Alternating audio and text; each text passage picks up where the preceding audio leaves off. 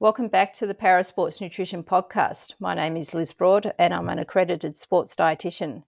Today, it's my great pleasure to introduce to you Stuart Sharp and Daniel Wartner. Stuart is the Senior Director of Extended National Teams for US Soccer, and Daniel is the Extended National Teams Sports Scientist for US Soccer. So, welcome to the podcast, guys. Thanks, Liz. Pleasure to be here. Thank you, Liz. Yeah, same. So, I'm going to take you one by one. Tell us a bit about your background and how you got into coaching and, and being a sports scientist for soccer. So, Stuart, do you want to start us off? Yeah, so Liz, my, my journey, as some of your listeners might be able to pick up, started in in Scotland, um, mm-hmm. where I first worked with the, the Scottish Football Association as their national development manager for disability soccer, which at, at, that time I over I was overseeing from a national perspective, coach education, grassroots soccer, and and national teams for individuals with with disabilities and and building their structures. Mm-hmm. So that, that was really the start of my journey. And and actually, funnily enough, I, I was just thinking before we come on, uh, it's our 20 year anniversary, Liz. I think we met in Scotland about 2003 when you delivered that post education course there when you were with the Institute of Sport. So, uh-huh. um, so yeah, I, I, started off there with the Scottish FA, and my journey then took a little sabbatical out of, of soccer. I did mm-hmm. some sport and conflict resolution. And right. uh, during that time, uh, I was working at London 2012 as mm-hmm. a technical delegate for soccer and met some board members at the from the US Soccer Federation. And mm-hmm. in 2014, uh, I then became the, the head coach of their CP, their Paralympic national team. Uh, yep. And in 2019, I then became the took took up this position I have now as the senior director for the extended national teams department. And, and I know this is a long-winded intro, but I just want to, when people hear extended national teams, uh, I, I, just want to explain a little bit about that. Yeah, um, go for it. Extended national teams department is, if you think about it, an extension of the regular 11-a-side game. So, so we have uh, in our department nine national teams, uh, 4 mm-hmm. being non non disability. We have beach soccer men and women, futsal men and women, and then we have five from the disability national team category. We have CP soccer men and women, the one that we'll probably focus on today. We have mm-hmm. deaf men and women, and we have power chair, which is a co-ed a co-ed sport. So so yeah, the extended national teams department keeps Daniel and, and myself busy. Oh, it sounds like it. Yeah, for sure. And Daniel, how did you get into being a sports scientist for soccer? So I did my undergrad at Berry College, where I, I played four years um, soccer, and then I studied exercise science. After after Berry, I went to Leeds to do a master's program in sports psychology. Learned a lot wow. there, loved that, but it was uh, not something that I, I fully wanted to to pursue. I, mm-hmm. I figured it would definitely help in, in my career, but I decided that I wanted to do a little bit more something hands on with athletes. Um, it's where I, I really yep. enjoy being. So I came back to to the states and I did several internships for collegiate strength and conditioning. I worked with uh, all the sports at, at Harvard, all sports there. I worked with mm-hmm. uh, football at the College of the Holy Cross, and then I worked with uh, Olympic sports at University of Georgia. So I did several internships. Found that, that the the strength and conditioning world is, is really something that I enjoyed. Um, mm-hmm. From that, I kind of segued into the sports science realm, uh, working with Atlanta United's academy teams. So that was a little bit more more on the side of, of sports science and more principles relating to that field expertise rather than just strength and conditioning. Right. Um, so that that was kind of my transition into that and, and learned a lot there. And then I met Stuart around around that time. Mm-hmm. And I had no idea what, what Paralympic soccer was. um, so I he uh, we we met for uh, for coffee one day, and, and he described uh, you know what the sport is and, and how it's mm-hmm. played and the differences from from the regular game and that was in 2019 and I I took a chance and, and working with the with the para team went down to a camp absolutely loved it loved the team mm-hmm. loved the environment And from that point on, in January 2019, I've been with the extended national team. So it started with just the men's para team. Uh, yeah. Uh, and I think we had men's men's beach team at that time, and that was essentially it. So just two teams, and to see it grow to nine teams now in, in 2023, it's it's been uh, quite an incredible journey. Wow, yeah, indeed. And so I mean, you you said that you've got a, a, number of para programs, but we are going to focus more on the CP side because it's the one that you've had the most experience with. Can you kind of tell us about the sport of CP soccer and how it's different from the able-bodied version of soccer? And I, I, we're saying soccer. Some people say football. What's the most correct? I think in the US it's soccer. Yeah, it's soccer in the, the US, but I suppose the official name for even even the sport is, is CP football. CP football. Okay, so let's call it by its correct name. So tell us a little bit about what CP football looks like and how it differs to able bodied football. Yeah, as, as you mentioned there, CP football is, is probably from the disability disciplines in our department, the one that's been in there the, the longest. Really, the, the main differences, if, if we start with a framework of the regular, for want of a better phrase, 11 aside game, some of the major differences are one, it's seven aside. Uh, yep.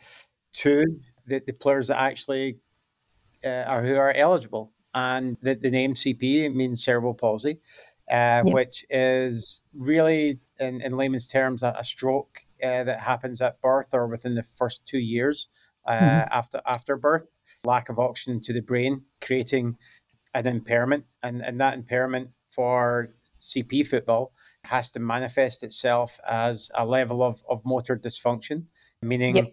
tightness of a limb or, or some some balance issues. So mm-hmm. that would be how the cerebral palsy side comes into to the game. But in addition to just uh, players with cerebral palsy, individuals who've had a stroke at, at one point in their life are also mm-hmm. eligible, mm-hmm. as, as well right. as players who've had a, a traumatic brain injury, uh, because the the way that both those disabilities occur, the impairments are very similar to, to CP. Again, mm-hmm. weakness uh, on one side of the body or some balance issues. So, so we really, in, in terms of the players that we see, first of all, come from a variety of backgrounds, right? You've, you've got some people who are born with a disability mm-hmm. learning to play the sport compared to soccer players who've maybe acquired a disability at later point, adapting yep. to, to, to the sport. So that's how mm. you'd be eligible. Some of the other differences apart from it being seven aside. There's no offside in in the game. Uh, oh, okay. The game is 60 minutes in duration. Mm-hmm. And one of the other biggest rules, really, are, are differences to the 11 side game. And I would love to see this in the FIFA version. Is that uh, if you think about the standard one, when you throw it overhead, you're allowed to do that, but you're also allowed to to roll it in underarm, yep. like a like in ten pin bowling. You're, you're allowed to put okay. it in like that, and that and that's in the rules because that some some of the players maybe only have use of one one upper limb, so they're able to th- to roll it in. Yep. But you know, as I say, in the eleven side, maybe that would get the game working a lot quicker. So yeah, seven aside, no offside, throw in rules a little bit different, and it's sixty minutes in in duration with 2 mm-hmm. halves of, of thirty. And is it played on the same size of field as the the standard game? No, the, the field is uh, a little bit shorter than the 11 side field. It's uh, mm-hmm. 70 meters by by 50. So again, if, if you're imagining the the 11 side field, think about top of the D of each penalty box to, to so top of the D to top of the D. And mm. then if you're walking in from an 11 side field, maybe taking eight or nine steps in from from the side. So with no right. offside, I've got to say it's a really really big field for sevens. Um, mm. You know, Daniel maybe will be able to speak about this a little bit later, but in terms of physical demand, it's extremely high because yeah. the, the game is so spread out with no offside in such a big field. So it's uh, yeah. yeah. So that was going to be my next question is is so how do you see the physiological demands of that seven aside game Daniel, and and how that differs from say a, an able-bodied game. Yeah, I think the main difference in in sevens versus elevens is there's really no time off on on the ball. There's no time. You can't. I mean, in, in 11s you can get away with you know walking at certain times of the field, kind of hiding, mm-hmm. taking plays yep. off. In sevens, you are directly involved in in play at at all times. Um, mm-hmm. So it becomes more of reliance on really the anaerobic system versus the uh, the 11 aside game. There is it's just constant high intensity efforts, and of course there is you know slower periods of the games, but especially in, in games that it's it's a lot of counterattacking and transitions. Um, they're reaching a, a lot a high output of high intensity running in hmm. sprints mm. and accelerations, decelerations. It's all I would say extrapolated to the 11 aside game, all of these metrics would be higher if they played 90 minutes. So they are yep. they are just constantly in a state of of high intensity work for the most part. Yep. And because they've got some instabilities by the sheer nature of having CP, have you got any assessment of their energy demands or any indicators of the actual total calories that they get through in a game?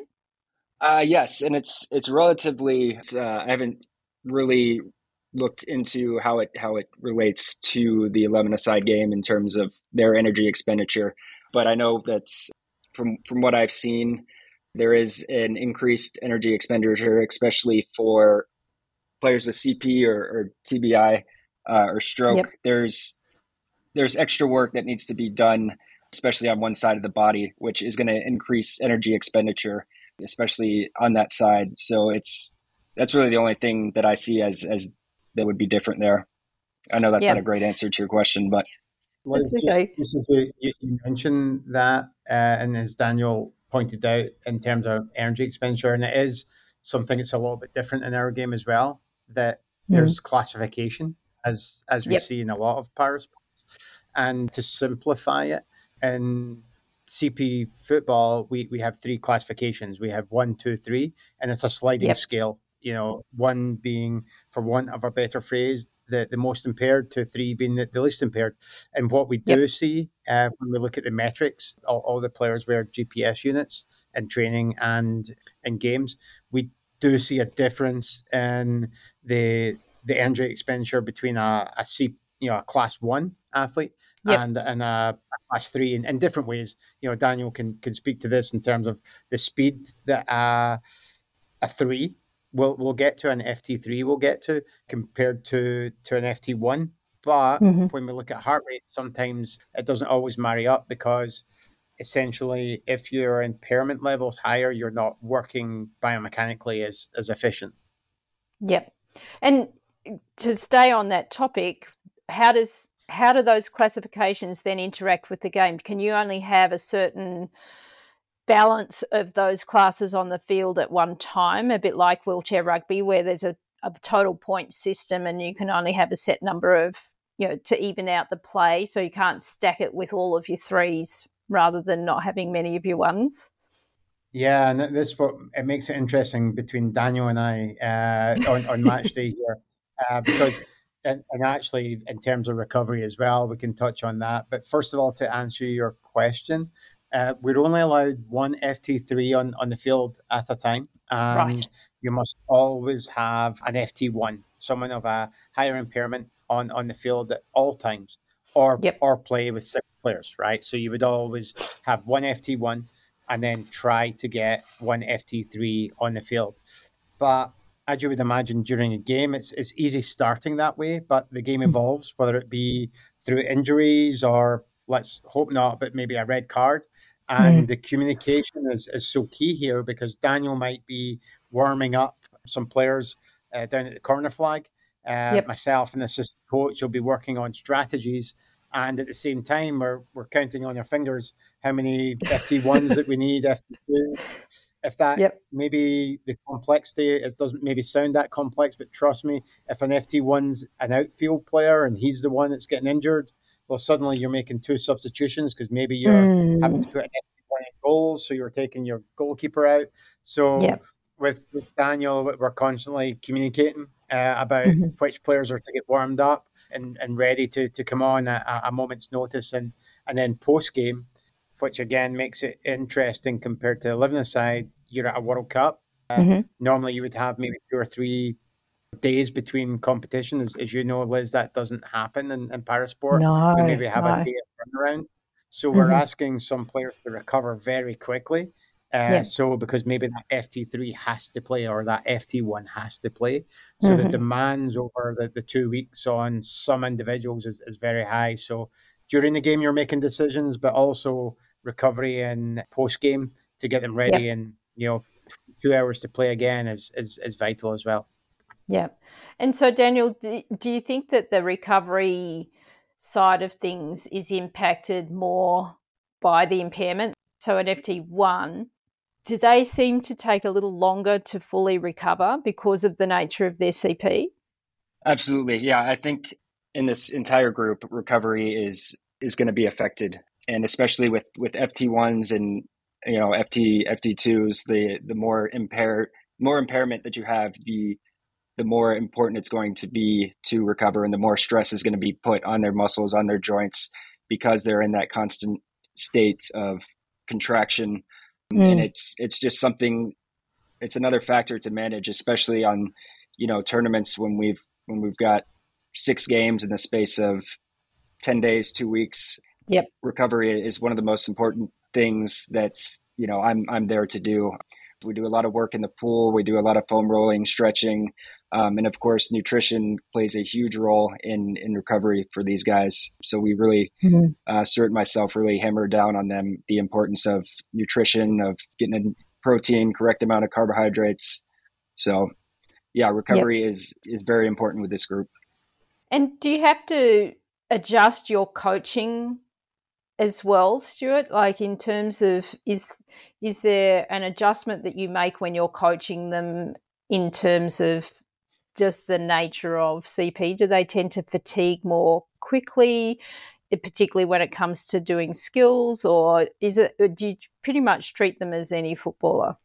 Yeah, my my, my starting point is is just coaching the game, right? Yeah. And with, with any with any athlete you work with, there's going to be some some things that they're they're very good at, and there's going to be some weaknesses that you need to work on. So it's no different than someone with with CP. So we would work on strategies to work on weaknesses and and then enhance any any strengths that they have. So so as a global approach, that that would be how I would approach the game. But are there other considerations? Yeah, I mean something that Daniel and I talk about all the time when we're in competition across all our teams, but particularly CP is we talk about the accumulation of fatigue. Mm-hmm. So you know when we look at a tournament, we really plan as much as you can, as much as you Yeah. can. You know to gain six, and we know things are going to change. We know it doesn't work like that, but how can we ensure that we have each athlete, especially those FT ones, as fresh as possible Yeah. um, throughout, throughout the tournament, right? And and that you know that's that's key for us. And and some things that Daniel does a great job. Obviously, you know we, we talked a little bit about uh, post game, but even we, we need to make sure that we we're we're pre fueling. Sorry, easy for me to Yep. say. Fu- fu- fu- fueling. It's like, uh, fuel- Pre-fueling. yeah, pre fueling. I still can't say it. Uh, and, and also during the game, and, and some of the staff laugh laugh about this, but Daniel Daniel's used to it, and and is a big part of it. That apart from how we we prepare in the hotel and in terms of nutrition, and Daniel can go into that when it when it comes to after the you know warm ups and at halftime, we, we have a very set routine that Yep. we want to ensure that we're, we're topping up the players and also preventing any you know soft tissue injuries uh, from this cumulative fatigue or or during the sport. And one example, and this is again the staff get annoyed a little bit with me with, me with this, that you know I, I learned very quickly that you know whether it be after warm ups or at halftime, players don't drink enough, right? They don't eat Mhm. enough because they're either focusing on what's about to happen or what's you know been said to them. So Daniel works very hard uh, to ensure that yeah everyone's got a squeezy water bottle. But in addition to that, every player will one have one cup of Powerade or or whatever we were being sponsored by at that time, uh, Yep. and a cup of water.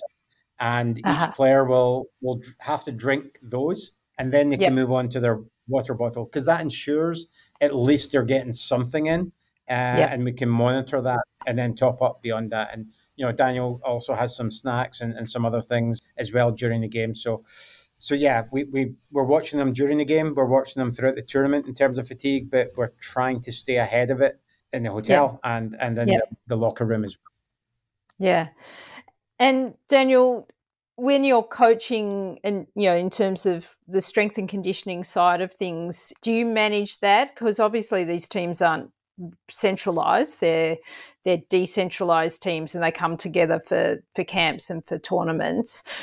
Do you do a lot of their programming or does some of that programming from a strength and conditioning side of things happen in in their own home areas? Are you liaising with other coaches uh, yes, we have a we have a team program that I'm constantly updating, which allows us to uh, to go in and, and deliver um, strength conditioning programs. They can pull up uh, their exercises for today. They can see videos, uh, mm-hmm. exercise exercise cues, instructions on how to do the exercises.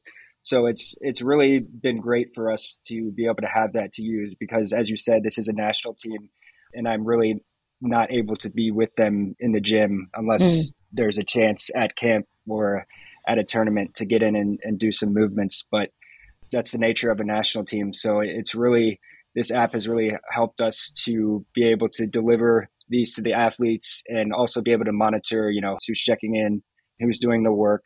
But we have yep. a, uh, we have a team program. And again, it's, we go through blocks depending on the time of the season. So uh, right now, we're kind of in off season. We're doing a little bit more generic work, working on uh, aerobic capacity and really just uh, hyper, hypertrophy, especially for these athletes, is is going to be very important. Mm-hmm.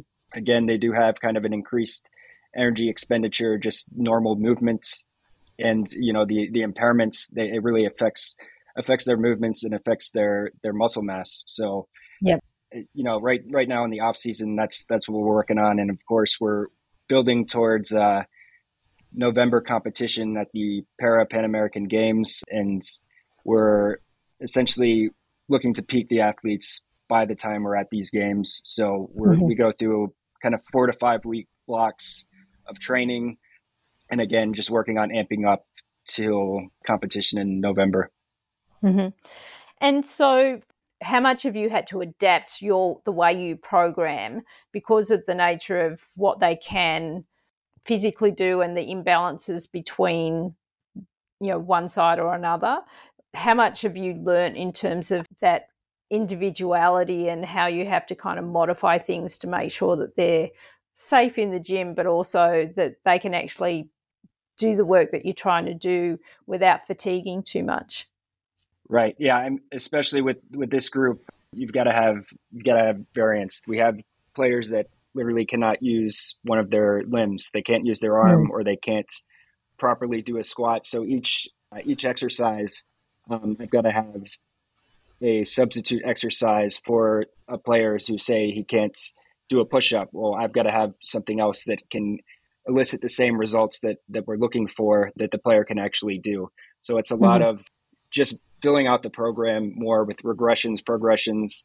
Uh, we do have players that you wouldn't even be able to tell, like our, our threes, you can't tell they have any impairment. They can do everything mm. athletic, athletically. Um, so it's just a it's a large variance within the group. So the main thing is just, you know, for me, is having substitute exercises, thinking of the guys that can't do these, and and having uh, a similar exercise that's going to elicit the same results. Yep. Yep. So, from a nutrition perspective, we'll go back to what you said, Stuart, in terms of making them have at least one cup of water and one cup of sports drink. I think that's a fantastic strategy because at least it's measurable, whereas a water bottle isn't as easily measurable and, and visible. What do you think are some of the key nutrition demands? And it might vary a little bit between training and competition. What are some of the areas that you focus on the most? I'm going to let Daniel answer that, but I'll, I'll tell you one of my biggest challenges. And you yep. know, and, and, this has got better over the years, uh, especially the group that we're working with now.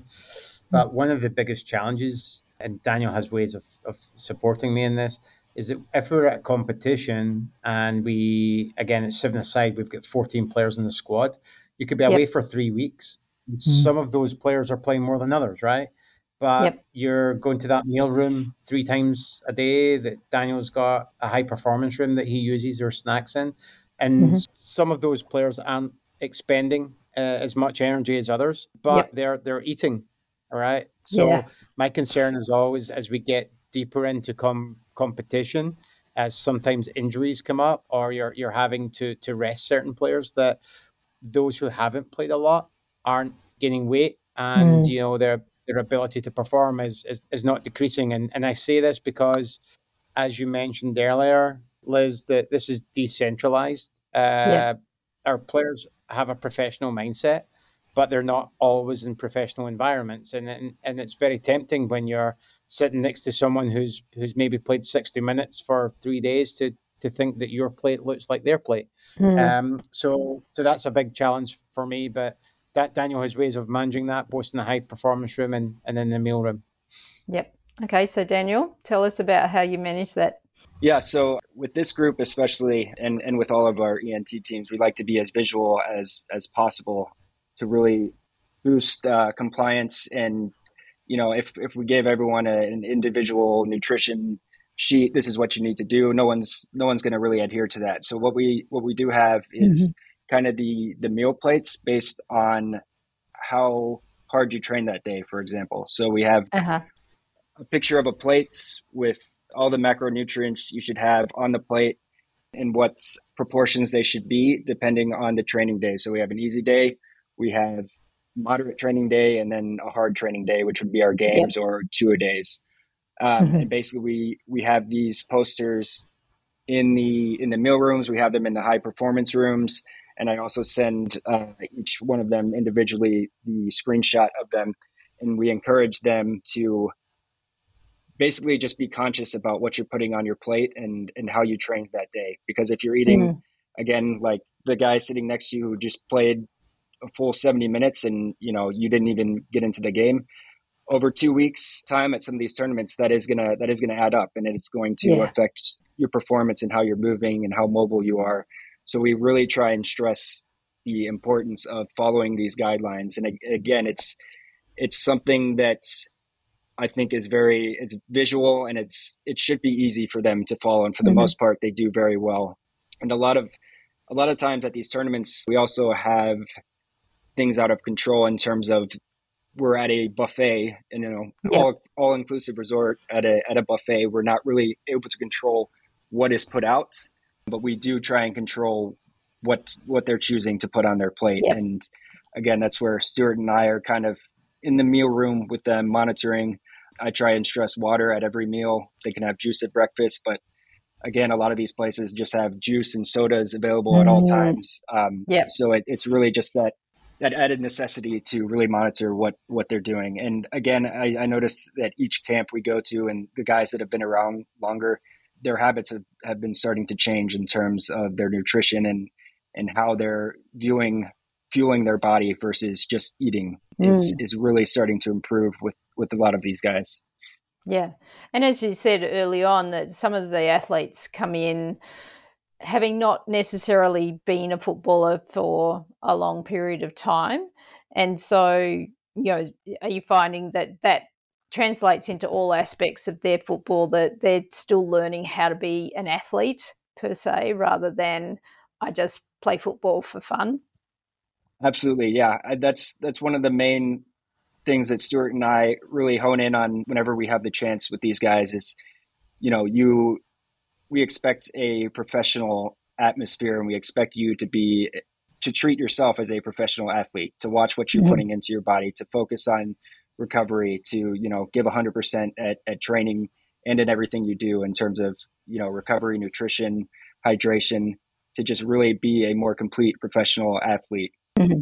And also, we uh, just in terms of, of monitoring as well, we, we use an, an app that the players will complete daily wellness questionnaires in, which will give us oh, more yeah. feedback mm-hmm. into their subjective well being. And this way, we can also I'll take their, their body weight measurements and they'll input that into the app as well as grades according to stress, sleep quality, um, yep. color of the urine in there, so we can help monitor hydration that way. Yep. And I send out a reminder. They they do that daily, and Stuart and I will usually meet in the morning and we can discuss, you know, hey guys, guys are looking great this morning, or hey, there's a, you know, haven't been sleeping well. I think the travel's kicking in. We might mm. need to mm. go a little bit lighter at training today. So it just gives us really some subjective feedback into how the how the players are feeling and allows us to kind of taper and adjust our, our training. Great. And, and just to add to that, you know that that morning meeting when when the high performance team will meeting, you know, it'll be the technical staff, it'll be the the high performance staff and medical staff because it is it is a team team approach, and mm. you hmm. know even in the, the dining room, it's a culture and team approach that we were. Daniel mentioned, you know, we were at a buffet, and we were in a situation a couple of years ago at a World Cup. It was a large buffet situation, lots of teams there, and food mm-hmm. hygiene became became mm-hmm. the biggest issue. Um, yep. And I know, Liz, I know you've experienced this, especially at Olympics and, and, and Paralympic Games. You know, you're in the large dining hall, and you know we we established a culture amongst the players about you know ensuring that after they use a utensil that they're not going straight and they're they're then sitting down and eating a bread roll because mm-hmm. you yep. need to clean your hands. So one of the things I think it was Daniel or it might have been our, our, our medical staff, we assigned two players, right? One player, I think I think it was called the germ worm or I don't know what they called them. But, uh, the, worm, the worm germ, yeah. Worm, worm, worm germ. germ. Uh, yeah. So his his job his job was to bring hand sanitizer to to every every meal and make sure mm-hmm. that every player had it and then it was on every table. And and likewise, you know, we're talking about buffets. Yep. We make this sound as if all our athletes and all our players will, will eat anything, as we know that they don't. Uh, you know, sometimes quite fussy, or or maybe you're asking them to to load on protein before a game. Well, kickoff, mm. unfortunately, guys, is nine thirty in the morning, so we want you to eat that that chicken leg at seven thirty. So, in mm. addition to the, the germ worm, we had the I think it was the, the sauce sauce boss, sauce boss, and uh, this this there their job, you know, he carried around with him, you know, not just your tomato ketchup or tomato ketchup if you're in uh, the UK and in Australia. You know, we had barbecue sauce, we had seasoning, we, we took all that with us as well. So even ah, at the yep. buffet, we had a way of ensuring or or making the the meals more palatable, even if you didn't like what was there. Uh, especially if you're you're eating a chicken leg at, at seven a.m. in the morning. Seven a.m. Uh, so, yep. So food hygiene and, and you know just flavoring the food sometimes is, is important yeah. as well. And that, that all comes into the reason I bring that up is in the more in these morning meetings we're checking in all the time, but in these morning meetings, Daniel would talk about the wellness app our, yep. our doctors would speak about health, and then there would be a general overview, and that might be the assistant coach saying, "Hey, I I didn't see Evan drinking enough or eating enough at lunch yesterday. Let's let's make let's find out why." Yeah. So. Yep. Okay. Yeah. So yeah, it's a collaborative approach to to make sure that they're staying on track. So, what recommendations would you have for I'll point this one at you, Daniel. You know, coming in from a background that wasn't in para and you know having to I, I, presume your learning curve over the last four years has been pretty massive what recommendations do you have for coaches or, and that can be strength and conditioning coaches and also physiologists who haven't ever worked in para sport and are coming in interested or coming into that area you know, how would you go about it or how would you recommend that they resource themselves? Yeah, I mean, I think what I've learned the most just working with para athletes is just the the need to be more vocal and give better coaching cues. Mm-hmm. And I, again, a lot of these guys have altered movement patterns. They, you know, physically can't do some things. This is, I, I think, too. Uh, video feedback helps very well. So with with mm-hmm. exercises, you know, showing them showing them where their deficiencies are, showing them where their altered movement patterns are, and again, just being able to better coach and cue these exercises. Um, I think that's one of the the main things that I've noticed versus working with you know general population athletes really do well with with uh, with better feedback and with better cues with video feedback. Um, so that's that's the the area that I've noticed the most in, improvement in. Mm-hmm. Um, and Stuart, what about football coaches who may be looking to come into opportunities within the para side of things? Get involved. Just do it. Right? Don't don't be afraid. It is. Uh, I've I've had the pleasure of working in this area for for maybe twenty years now. I've also worked and continued working in the mainstream game. It is it's fantastic. You learn a lot about about yourself. Uh, you become a better coach because you're always adapting and coming up with new strategies. The individuals, whether it be staff or players that you meet in this area, uh, it's remarkable the stories that, that mm. you hear. So, like, and the players that the staff that, that you meet, their their backgrounds are so varied, maybe more varied than you would get in the mainstream game. So mm. it, it's just interesting. i I've learned more about myself coaching within this realm than than I think I would have if I stayed in, in the mainstream sector mm. completely. And any coach that I've worked with that's come in, whether it be for one camp or, you know, one year with us has, has always said the same thing. It's been one of the best experiences that they've had and they've they've walked away being a better coach. Uh, so mm. so yeah, my, my advice would be don't think about it being parasport, don't think about being CP. Just come in, coach, learn, listen, and enjoy. And if you do that, yep. you'll you'll succeed. To piggyback on what Stuart was saying there, I think what's remarkable working with these athletes is, you know, they're not doing it for fame, they're not doing it for money. They're just doing it because they love the game and they want to keep playing. Mm. So the just the attitude of, of these players in, in in camp and it's just enjoyment that they want to be there and you know willing to sacrifice and work hard. It's uh, it's quite a remarkable group to to work with and it it's been really eye opening to me to be able to work with these athletes and, and kind of see their their attitude towards not only sport but life in general. Mm-hmm. And do you find that the athletes themselves are really good at giving you feedback on, you know, if you're trying to do a drill or a skill or, you know, something in the gym, for example, are they part of that learning equation in terms of you they're very good at giving you feedback on what their body's actually doing and why they can't execute that skill. And perhaps I'll, you know help in. problem solve on on how to do that better. I'll jump in first from the field and, and let daniel talk about the gym. The one thing they never say and i'll, I'll tell you this again working with hundreds of, of, of athletes in this area i never hear i can't do that Mm-hmm. You know, uh, they will always, and, and I say this, they will always, uh, every athlete that I've worked with finds, an, finds a way of adapting. And then yep. it will be me watching and analyzing and say, well, okay, well, I can see that you've adapted it in this way. Maybe I make some corrections and support mm-hmm. them further.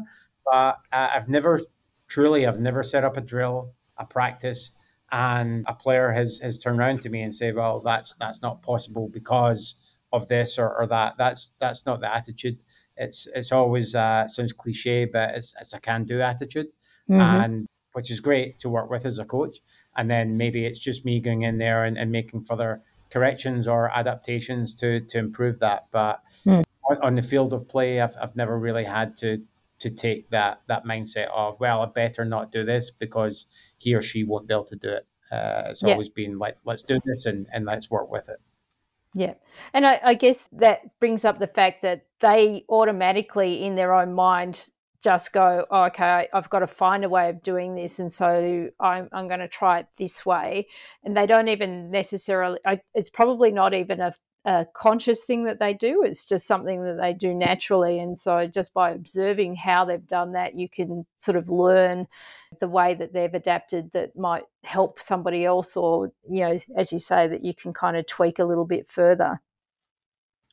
We really encourage them to be vocal, and this team is very vocal in, in feedback to us on, on how, how their body is feeling you know, if, if one of their players, one of our players is on their affected side and they're very fatigued, they're feeling very tight there, they won't hesitate to come up and, and let us know. And if that's kind of a uh, a team thing that we're seeing, you know, we can have a we can have a recovery session. We can really work on that, or we can, you know, mm-hmm. the athletic trainers um, do some manual therapy. But we we encourage them to be vocal, and for the most part, they are very vocal in telling us, you know, what's what's going on, how their body is feeling. Um, as Stuart said, it's it's never you know something that they can't do, but it's just hey, this is this is what I'm feeling when I'm doing this. You know, I, I feel like I'm going to be cramping during the game. What do you suggest I do? So it, it's very, mm. uh, very vocal in a, a, good, good environment for them to, I feel, speak up about anything that they have an issue with. Yeah, and that that pretty much then go has already answered my what was going to be my next question, which was, and what were your recommendations to athletes? but any any additional recommendations that you have for potential footballers, people who've maybe even not really played much football but might be interested in getting into CP football? Yeah, like I think any athlete out there or potential athlete out there who's got an interest in in soccer and football or or even just want to get there and, and try another sport, uh, mm-hmm. there there's an environment and there's there's something for you. So find first of all find an environment, probably be a, a football team or track and field program or a swimming program. Find mm-hmm. somewhere that you feel comfortable. Find somewhere that you can find enjoyment, and and then from there, the, the journey will, will open up. The pathway will open up. That that will either be continuing uh, in that sport or you know finding another another avenue in another discipline. But for me, it's it's about getting out there, taking that first step, whether that be with with a parent with a friend, with a peer with the same disability. Uh, mm. But getting out there, give it a try. If it doesn't work that first time, if it's not for you, that's not failure, that's a lesson. Go and mm. try it again or go and try something different. If something doesn't work the first time, it's okay. Failure is an opportunity to learn. So go and try a different sport, go and try a different coach. And yep. eventually you'll find something that, that fits you and your pathway and journey will, will begin uh, or will continue. I will say from from there. Yep, Daniel, any anything to add to that?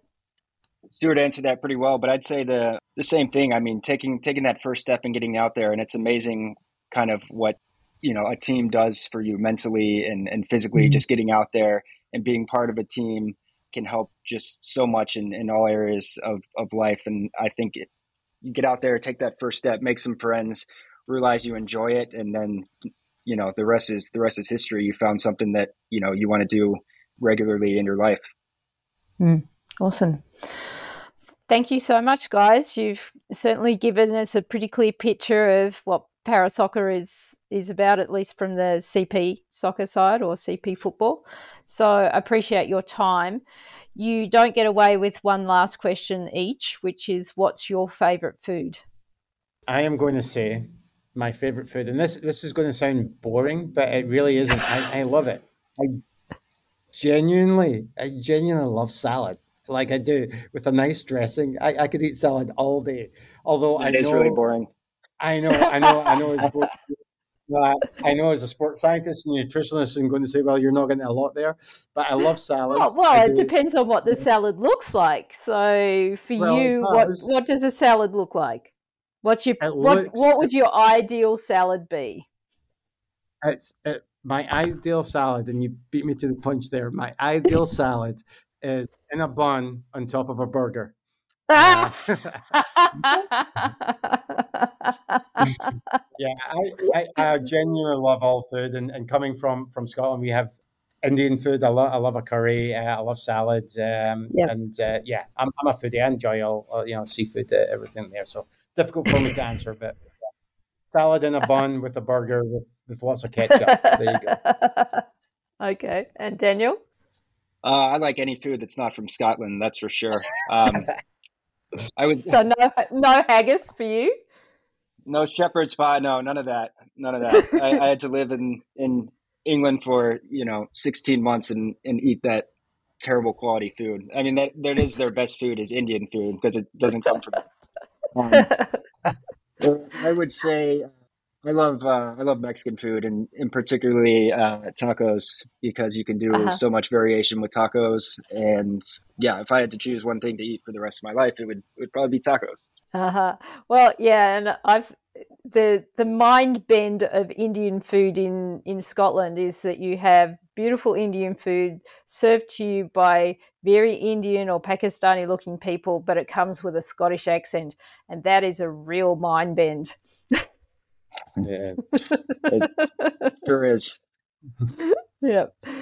Well, thank you guys so much. I really appreciate your time, your energy, your passion. And Stuart, you know, I can't believe that in 2003 you were already working in para football. Like, I, I, I think that's like, I would have said that that's pretty early days at that point in time eh, for a federation to be to be really invested in that. So I think that's that's terrific, and it's obviously given you some great grounding. And I don't know how you manage nine teams. There's obviously a lot of travel and a lot of having to change your brain from one team to another pretty regularly. But yeah, fantastic, and we wish you all the best at Parapan American Games in Chile. Hope it all goes well.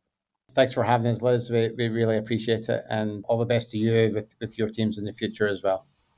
Yeah, thank you, Liz. Pleasure to be here. Thanks for having us on. I really like the way that Daniel and Stuart use the rest of the team, not only the athletes, but also other staff members, to collaborate together and to adjust things on the fly rather than sticking to a particular process that is unamenable to change. I hope you've enjoyed this podcast. If you have any feedback, please leave it on our website, and I'd really like some suggestions on people you'd like to hear from. I hope you'll join us next time when we talk to Raquel Teixeira, who is a sports nutritionist working in Portugal. And we're going to be talking specifically about the work she does with athletes with an intellectual impairment.